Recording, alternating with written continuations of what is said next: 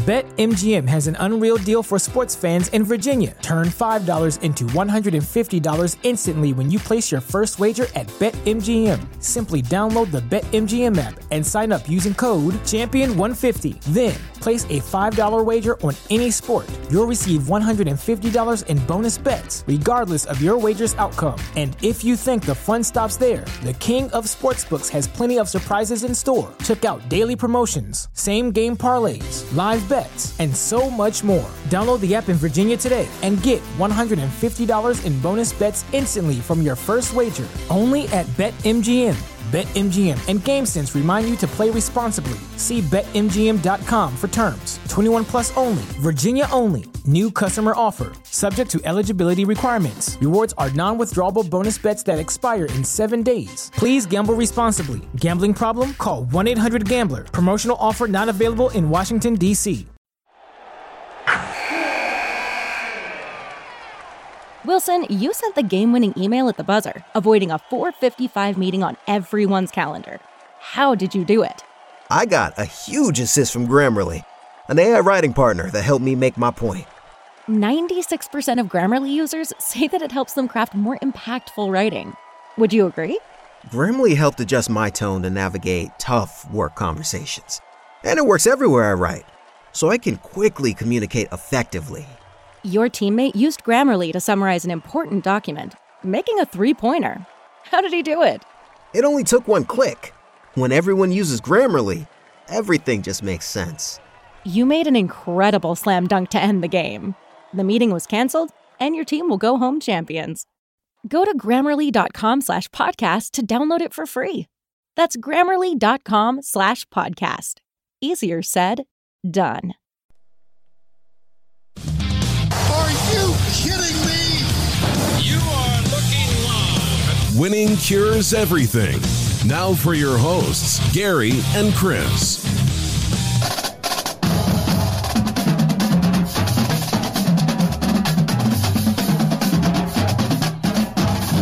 Welcome in, Winning Cures Everything. It is the Thursday, June 16th edition of the show.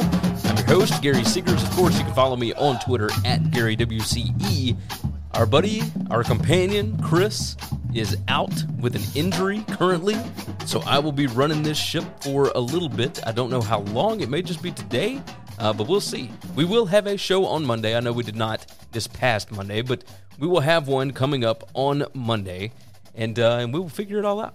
We'll figure it all out from there. With that said, we'll go on and dive into today's topics. Let's go on and start off. I want you guys to know that I have made my official picks for who will win the College World Series. And let's go on and dive into it. Gentlemen, there are eight.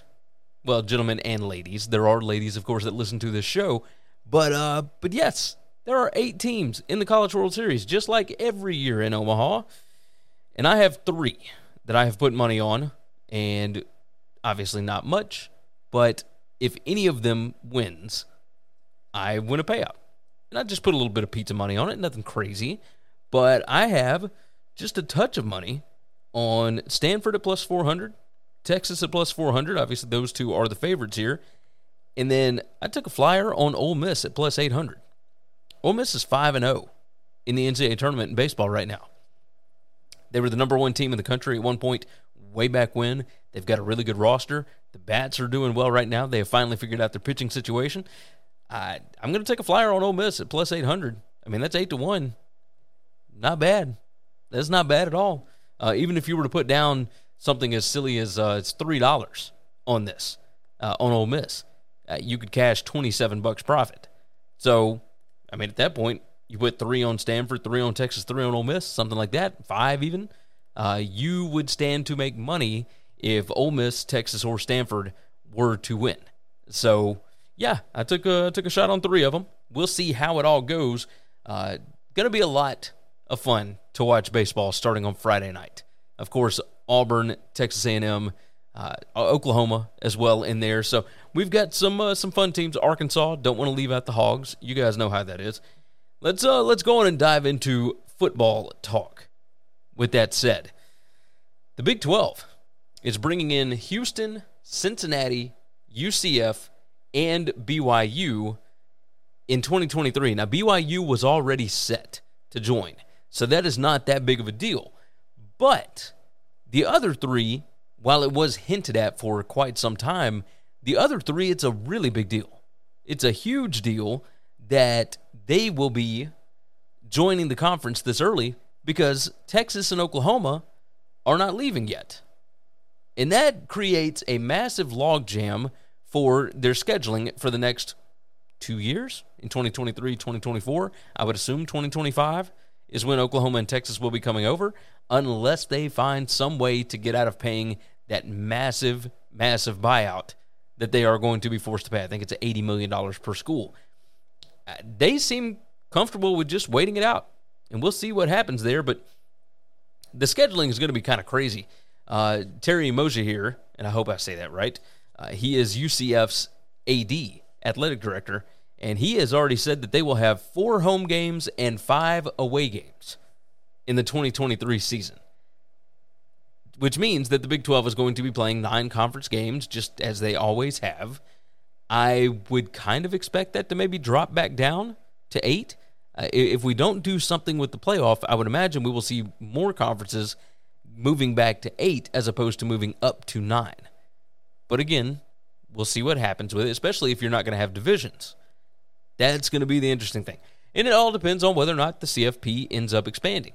But I am curious what is going to end up happening um, with the scheduling. Uh, are they going to give UCF and BYU, et cetera, are they going to give them Texas home games right off the bat? Like, is are the Longhorns going to have to move, uh, or not move? Are they going to have to go on the road to these new places, or will they give those home games to the ones that have stayed in the conference, the ones that maybe you could say deserve it, or do you want to build these new brands? Which do you want to do here? And I'm not totally certain. Uh, this is going to be interesting, right? Because anytime Texas or Oklahoma comes to your city, especially for brands like that, Houston, UCF, could you imagine a Texas game in Houston? I mean, Longhorn boosters would be livid that they have to go through this. But it likely it will only be for one season, so we shall see. But whew, that is uh that is something else. I mean, it is going to be a crazy, crazy scheduling dynamic that they have created for themselves in the Big 12. Now, while that is interesting with Cincy and BYU and whatnot, it does leave openings elsewhere. So, why don't we go ahead and move into that side of it? The AAC has announced that starting in 2023, they are going to go ahead and bring in theirs. As you can see on the graphic on the screen here, UAB, Charlotte, FAU, North Texas, Rice, and UTSA. So, all three of the Texas schools, the Florida school in FAU, Charlotte in North Carolina, and UAB in Birmingham, which is the biggest college football market in the country, they will be officially joining the American Athletic Conference on July 1st of 2023, which means again, scheduling dynamic going to be a little bit crazy because you are now going from where you have 11 teams in the AAC, you will be bumping that up to 14. So, yeah, it's going to be a little crazy to start out with. They have not announced whether or not they're going to do divisions or if they're just going to go divisionless with 14 teams and try and make it work that way. Uh, the AAC has has said nothing so far as I understand. Uh, but this is, I mean, this is going to be a lot of fun. I, I will say that. Uh, the biggest thing is that they're going to have a massive presence across this country, right? The AAC is going to have a ton of big time markets. Now, what does that necessarily mean? I don't know. I think the Sun Belt has a better product as far as football goes, uh, but this is big for basketball. I mean, huge for basketball.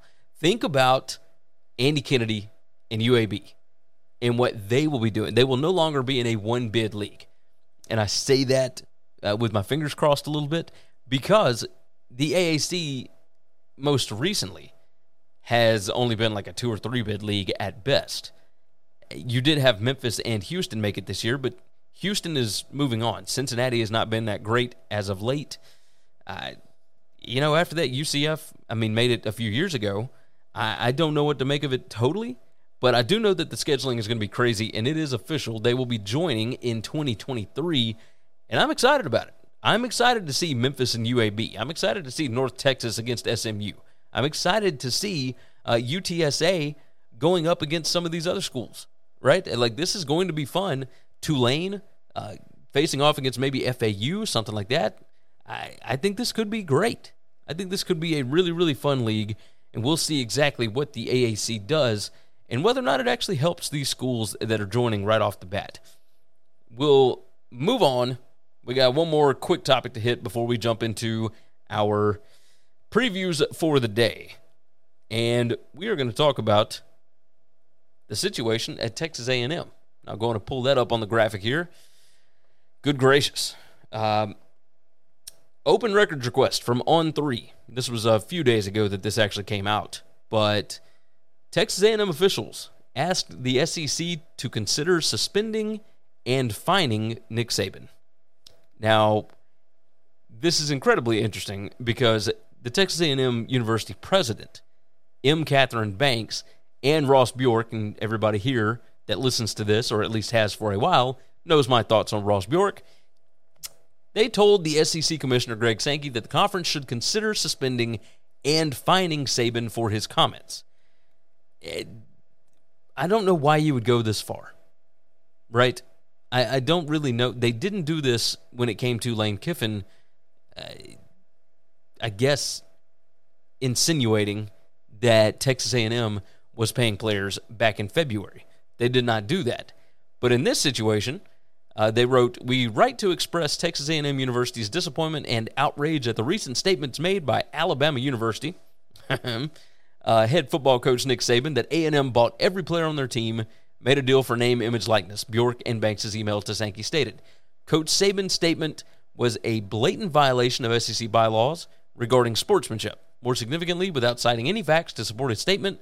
Coach Saban is accusing every single player in Texas A&M's recruiting class and current football team of violating NCAA NIL guidelines and Texas state law. Now it keeps going. Uh, it says that the statement is false beneath the dignity of the SEC, as if we cared about dignity in this uh, in this conference. Um, and it's corrosive to the fabric of sportsmanship in college football as a whole, and especially within the SEC, we expect the league to take a strong public action against Coach Saban and the University of Alabama. See, they got the name right that time. Uh, to demonstrate that such unprofessionalism and disrespect for Texas A&M student athletes, coaches, and the university as a whole will not be tolerated. A public apology from Coach Saban to Coach Fisher, Aggie football, and A&M is a good starting point, but the league should also consider monetary and participation penalties against Coach Saban. Now, at that same instance, when they sent that email, Greg Sankey was he was traveling from New York to Birmingham that day. And Sankey told Fisher on the phone. He said uh, the press conference that Jimbo Fisher was going to hold should not violate the same sportsmanship policies cited below. And this was before the actual press conference went down. And yet you remember exactly what happened. It says in the article all the different things that uh, that Fisher said about Saban. Maybe somebody should have slapped him. Uh, it's the second time we've had to do this with grown men who don't get their way and want to act up and throw a fit. Uh, some people think they're God. Go dig into how God did his deal. You may find out about a lot of things you don't want to know, et cetera, et cetera. Obviously, they were both reprimanded. We've been talking about this for quite some time. But the fact that Ross Bjork and that school president, Banks, believed that it was a good idea to reach out to the commissioner of the SEC to try and fine and suspend another head coach just lets me know what I have known forever about Texas A&M. And that is that fan base wants somebody that's going to kowtow to them. They don't care how it looks. Dignity be damned with everything else going on in college football. They they don't care what it looks like from a public perception. They want somebody that they think is going to fight for them.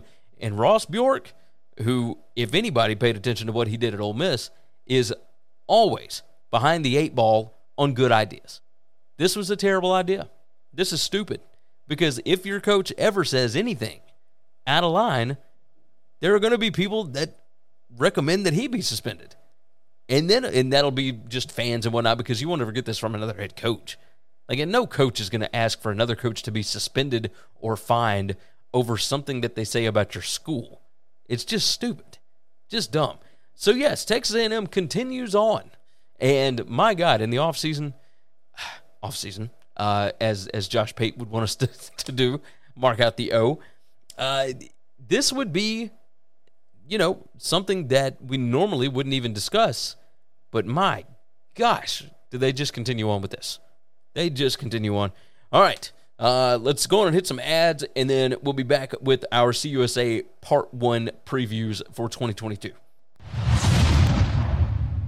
Let's take a break from the show for just a minute to give you some info on things you should know about. Visit winningcureseverything.com to find everything you need to know about us, including full shows in video or podcast form, our gambling picks, our store, the gear we use, and more. Subscribe to us on YouTube to get not only the full shows, but individual segments, along with other goodies as well. We're over 5,600 subscribers right now, and our goal by the end of football season is 7,500. If you haven't already, subscribe to the podcast on Apple Podcasts, Spotify, or whatever's your favorite podcast app. And if your app allows it, leave a five star written review. Visit the Winning Cures Everything web store to get all kinds of football shirts, hats, hoodies, coffee mugs, and more. You can visit winningcureseverything.com slash store and see what all we've added.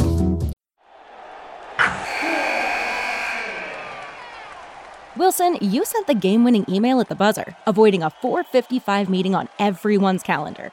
How did you do it? I got a huge assist from Grammarly, an AI writing partner that helped me make my point.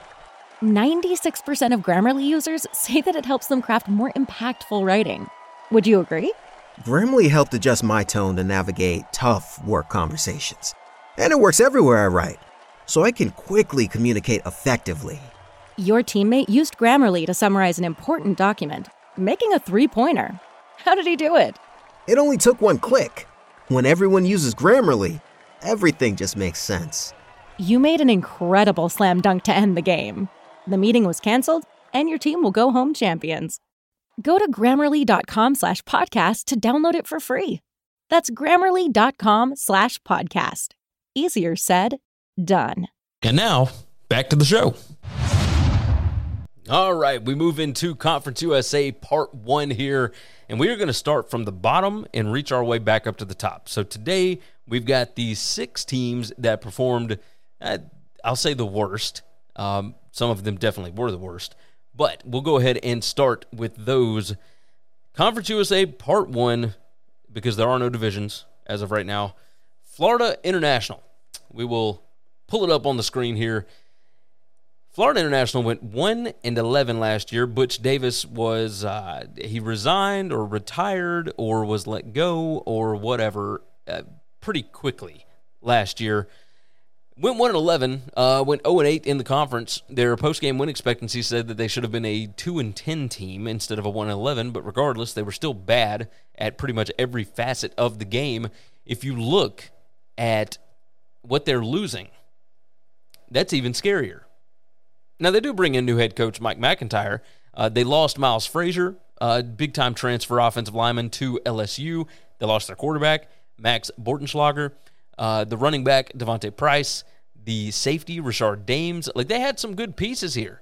Uh, Dante Keys transferred out. The left guard uh, Sion Finau transferred over to Purdue.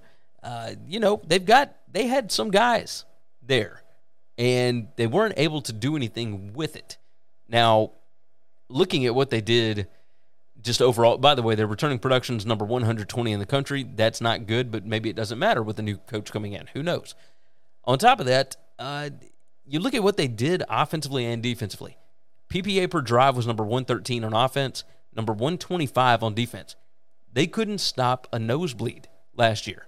It was awful. And then on top of that, you couldn't keep up with anybody because the offense couldn't score.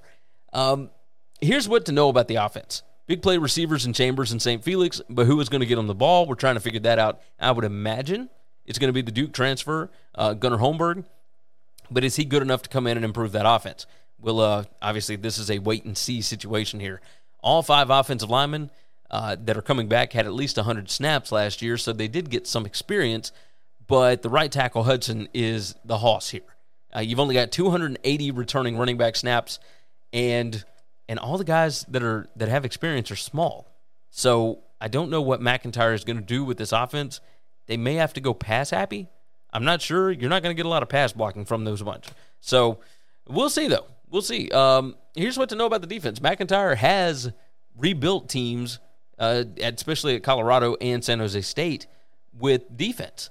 But my goodness, there's a lot of work to do here. Uh, roster strength, they're number 109 in the country out of 130. That's definitely better than last player. Sorry, I guess it's 131 now that James Madison has been added. But uh, this is this is going to be a rough rebuild. Uh, they've got very little experience at linebacker. Uh, you probably should watch the transfer uh, manual. Uh, six secondary players had 219 plus snaps last year. Three other guys also got snaps. So they have got some experience in the secondary. But I don't know what that necessarily means because they were number 124 in defensive pass success rate last year. Just just not good. Defensive line could improve based on experience, but at this point anything over last year should be an improvement. I mean, it doesn't get much worse than 125 in predicted points added per drive. I mean, that's just bad. Just bad. Uh, keys to the season here uh, Mike McIntyre, he's built up bad programs before. Uh, he, but the issue here, of course, is that he has been good with good ads and administrations that have been behind the football program. I don't know that he's got that at Florida International. I'm just not sure. Um, FIU, I mean, this roster is going to need to be rebuilt. The question is, can it be rebuilt? I'm not sure.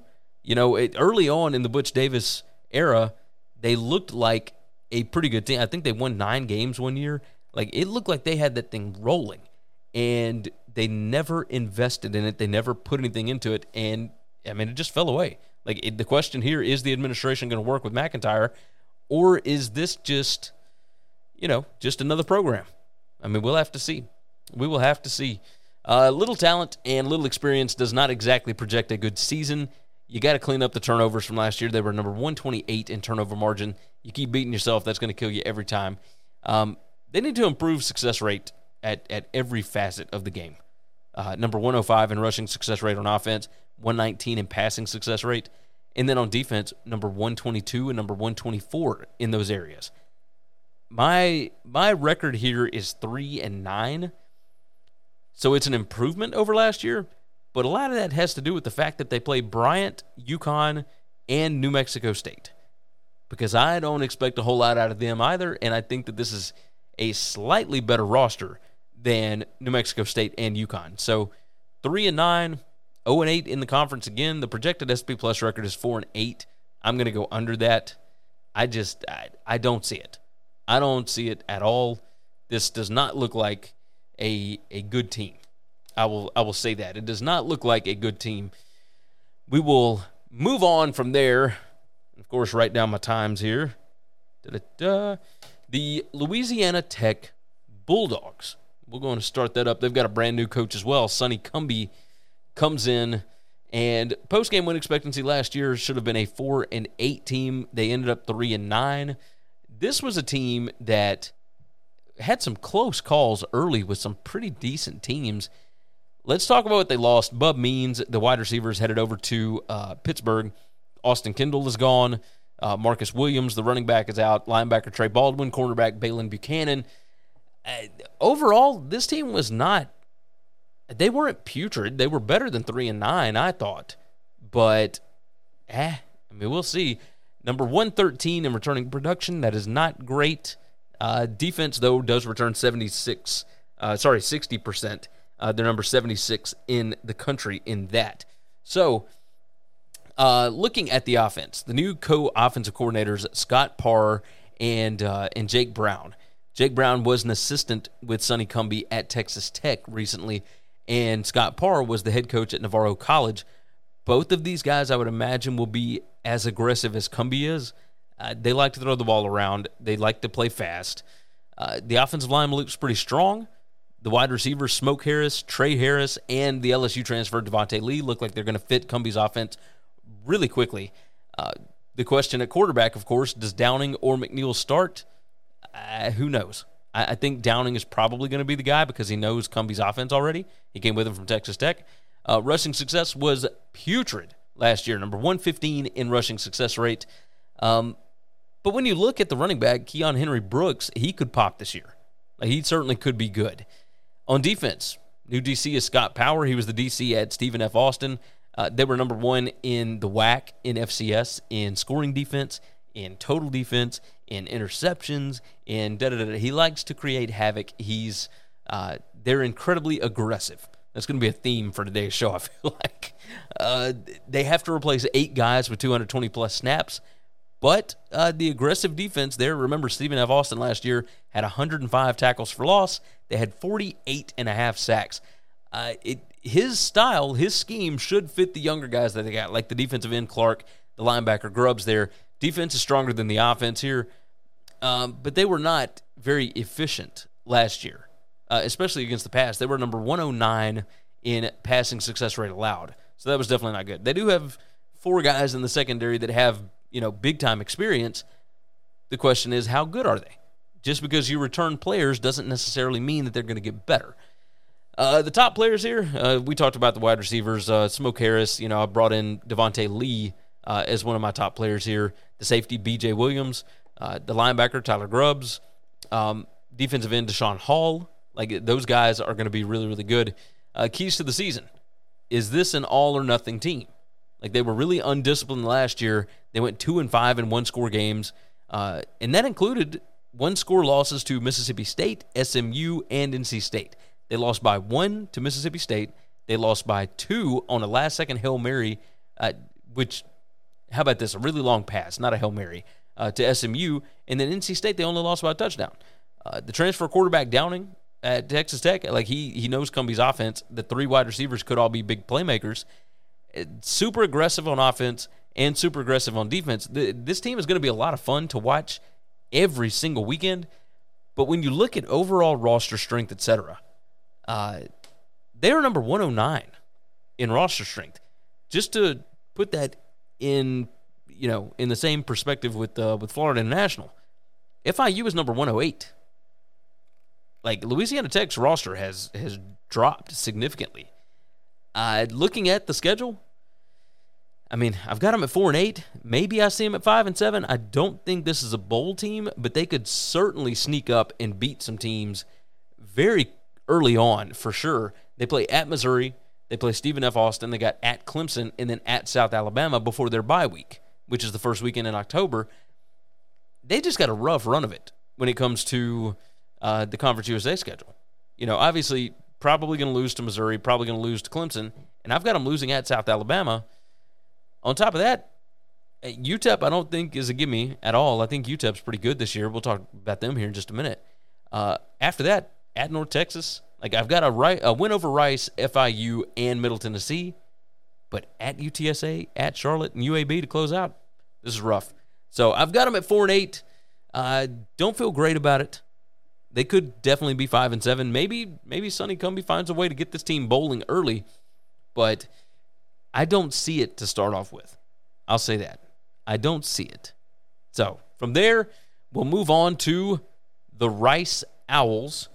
And I'll write my time down here. Rice last year. Whew. Mike Bloomgren, what are you doing? What are you doing? This was uh, this was rough. Four and eight last year. Uh, Post game win expectancy said they should have been five and seven, but they were three and nine against the spread. And when you look at some of these numbers, I mean, defense I kind of thought was supposed to be their thing, defense and running the football, and they couldn't do either. Uh, we'll we'll skip over the big losses here because there are quite a few of them. They are number 74 in returning production, but that's number 102 on offense and number 37 on defense. So you're bringing back a bunch of players on defense. Maybe they're going to get better, but we'll see. We'll start off with the offense. Uh, Tuiasosopo is the offensive coordinator. He spent 12 years in the Pac 12. Uh, he joined Riots in 2021, and it didn't go well. Uh, the offense hasn't really been good at any point under Bloomgren, and a lot of the potential playmakers that they've got all transferred out, and that's three wide receivers, a running back, tight end, and two offensive linemen. Uh, at quarterback, is Wiley Green as good as Jake Constantine? I don't know that. We'll see. Um, if he's the same, this team is in a lot of trouble. I know that. I don't know the pass success rate can maintain number 32 in the country. Uh, they were very successful throwing the football last year. Uh, the issue is, you know, they, they didn't do a whole lot with it. They they didn't score a ton of points. Uh, as far as the defense, Brian Smith has been the DC there since 2018, and last year is the first year that it really just dropped off because they had kind of they had kind of been climbing, uh, and then they they completely fell apart last year. Uh, as a matter of fact, I've got a note here. Defense had been a strong suit, finishing 54th in SP Plus in 2020. They crashed to number 123 last year. If you look at the PPA per drive, they were number 110. So SP Plus is Bill Connelly's deal. We've talked about it on the show before, but that's uh, basically defensive efficiency, right? Uh, the cornerback and defensive tackle spots have studs, but where are the playmakers at defensive end and linebacker? I I don't see where those guys are. And Gabe Taylor should be good at safety. Uh, outside of that, like the secondary, even with experience, looks weak. Like this is not a very good roster. Uh, roster strength here, by the way, number 119, courtesy of our guys over at CFB Winning Edge. Uh, the top players this year, I mean, I brought up Gabe Taylor, but, you know, we, you've got the center or right guard, the offensive lineman, Shea Baker. You got wide receiver Sam Crawford coming in. He could certainly be good. I just, I don't feel good about this team. Uh, no real staff changes. You only got seven incoming transfers, and I don't know that any of them are dynamite, other than maybe Crawford. Um, you got 12 outgoing transfers that looked like they had been built up and developed, and then they just decided to leave. Simple fundamentals here were bad. Number 85 in turnover margin, number 110 in penalties per game. Uh, those need to be cleaned up. This could be really tough, especially with underclassmen. On offense, like the offense has always leaned on running the ball. Like I, I brought up how good they were passing the ball, and yet they only threw it 42% of the time in 2021. Uh, the rushing success rate again, number 116. That how how do you ever get that bad if you are going to run the football 58% of the time?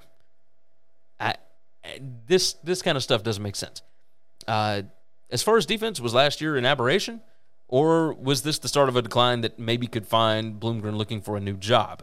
You know, moving into the AAC next year, do you want to continue on with a sixth year of Bloomgren if they do not do well this year? And I don't know the answer to that. Seventy percent uh, or 60% returning production is is okay. 70% on defense is pretty good. I don't like this schedule. I don't like this team. Um, I've got them winning one game. I might could I might could see them winning another one somewhere. You know, maybe you get UTEP at home, maybe, uh, but you don't get FIU this year. You don't get any of the easy ones, and and you play, you know, teams that you might be able to fare okay against. You play them on the road this year. This is not good. I've got them 1 and 11. Um, but we'll see. We'll see what to make out of that. Let's go on and hit uh, a few more ads, and then we'll be right back. Let's take a break from the show for just a minute to give you some info on things you should know about. Follow the show on Twitter at Winning Cures, or you can follow the guys at Gary WCE and at Chris B. Giannini, or you can also follow us on Facebook. If you want more content from me, Gary, visit betustv.com. I host the How to Gamble on Sports show and from August through January, the BetUS College Football Show. You can subscribe to both on YouTube. Got your own podcast or web show? Looking to start one? Or you're just curious how we look and sound so good? Well, we've got all the gear that we use listed on our gear page on the website. if you order using our links, you'll be supporting the show too. If you're interested in advertising on a show that reaches over 80,000 unique football fans per month during the season, send an email to Gary at winningcureseverything.com and we'll put together a plan that best fits you or your business. And now, back to the show. The Charlotte 49ers are officially on the clock here. And whew, Will Healy, I like Will Healy a lot. We've talked about him on the show for multiple years now, dating back to when he was at Austin Peay. Uh, going to bring them up on the screen. Went five and seven last year. Now that's quite the uh, overachievement, I will say, because they went uh, 3.23 and 8.77 in post game win expectancy last year. That should have been about three and nine. Uh, th- you won't find a bigger discrepancy between offense and defense than this bunch. you look at these guys, they did lose some guys, like some hosses. Um, but man, the offense was great and the defense was abysmal. Number 36 in offensive PPA per drive and number 127 in defensive PPA per drive.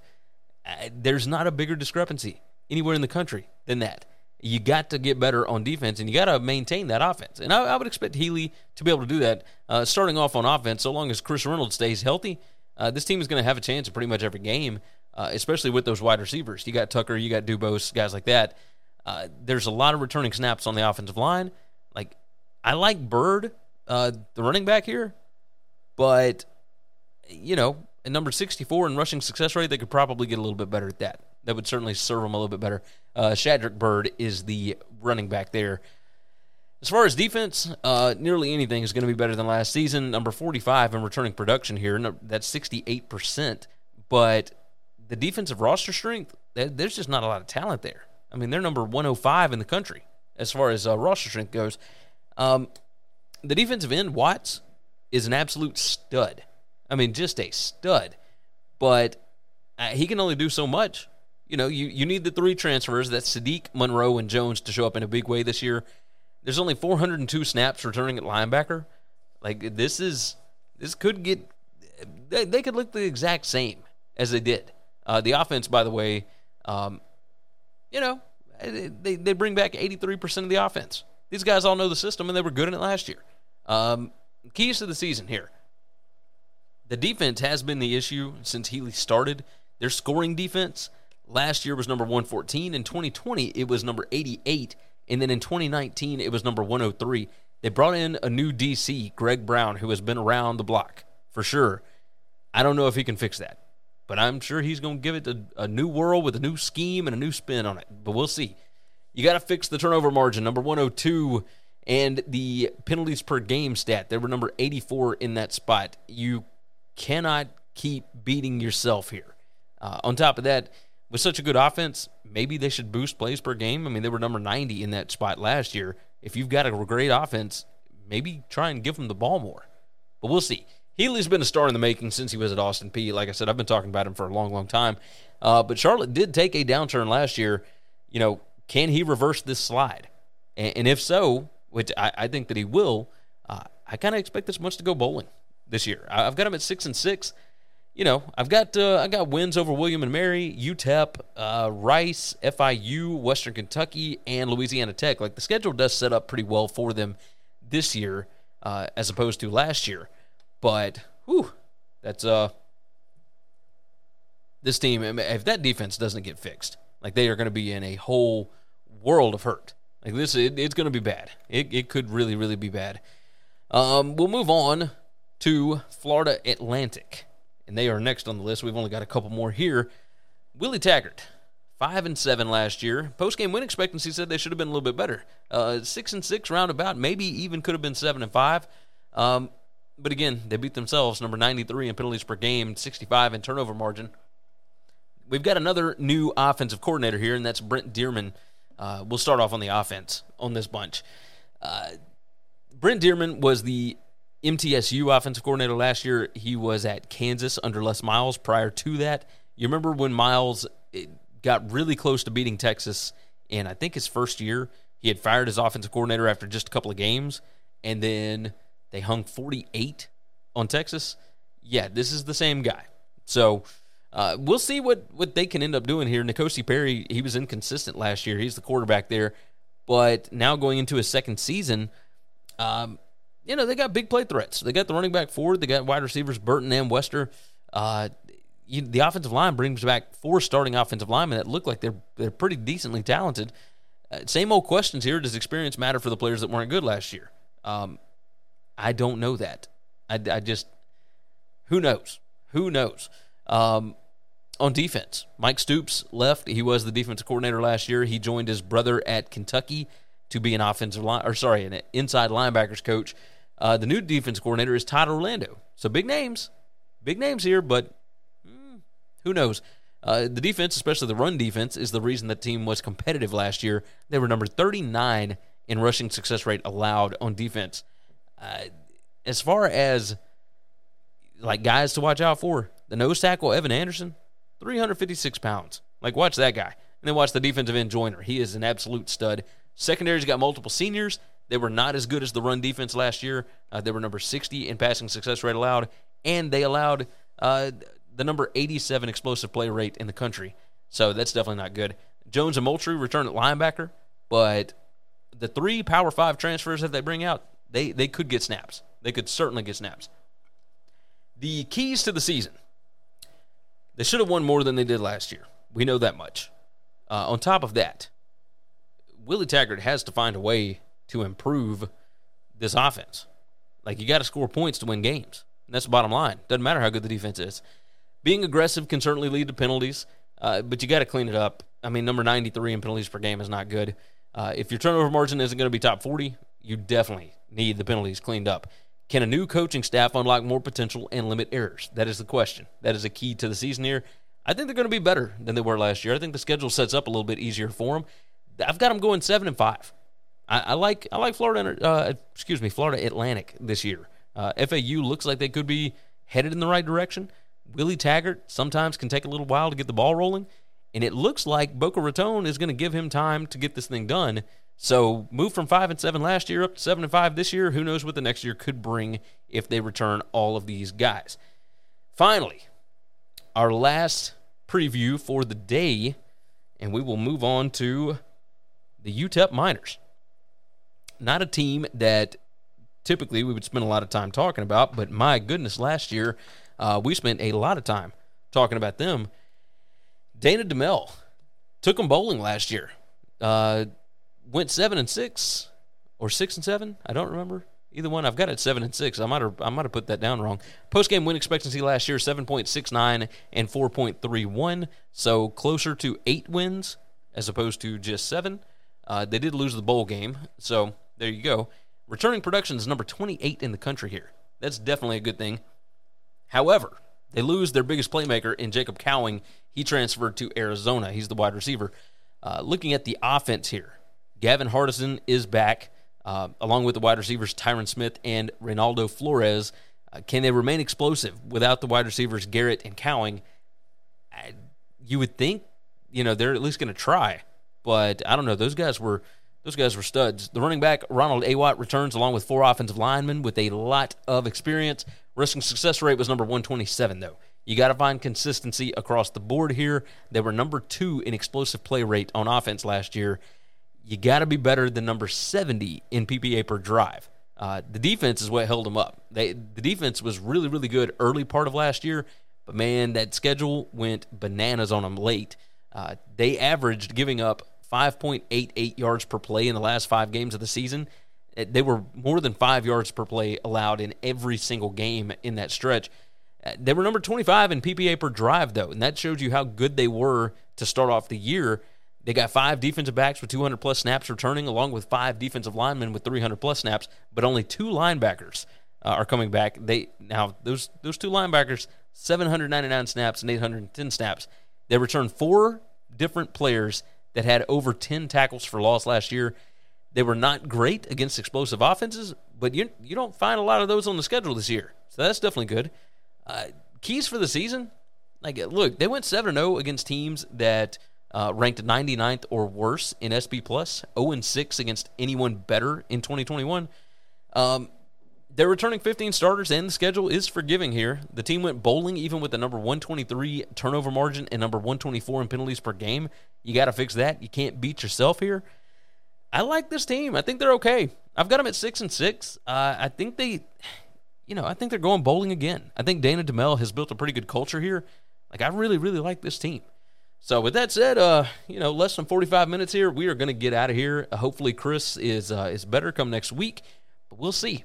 We'll see. It may just be me again, and hopefully, you guys will continue to stick around for me. With that said, you guys take care of yourself, take care of each other, and hopefully, hopefully, all of your tickets cash this week.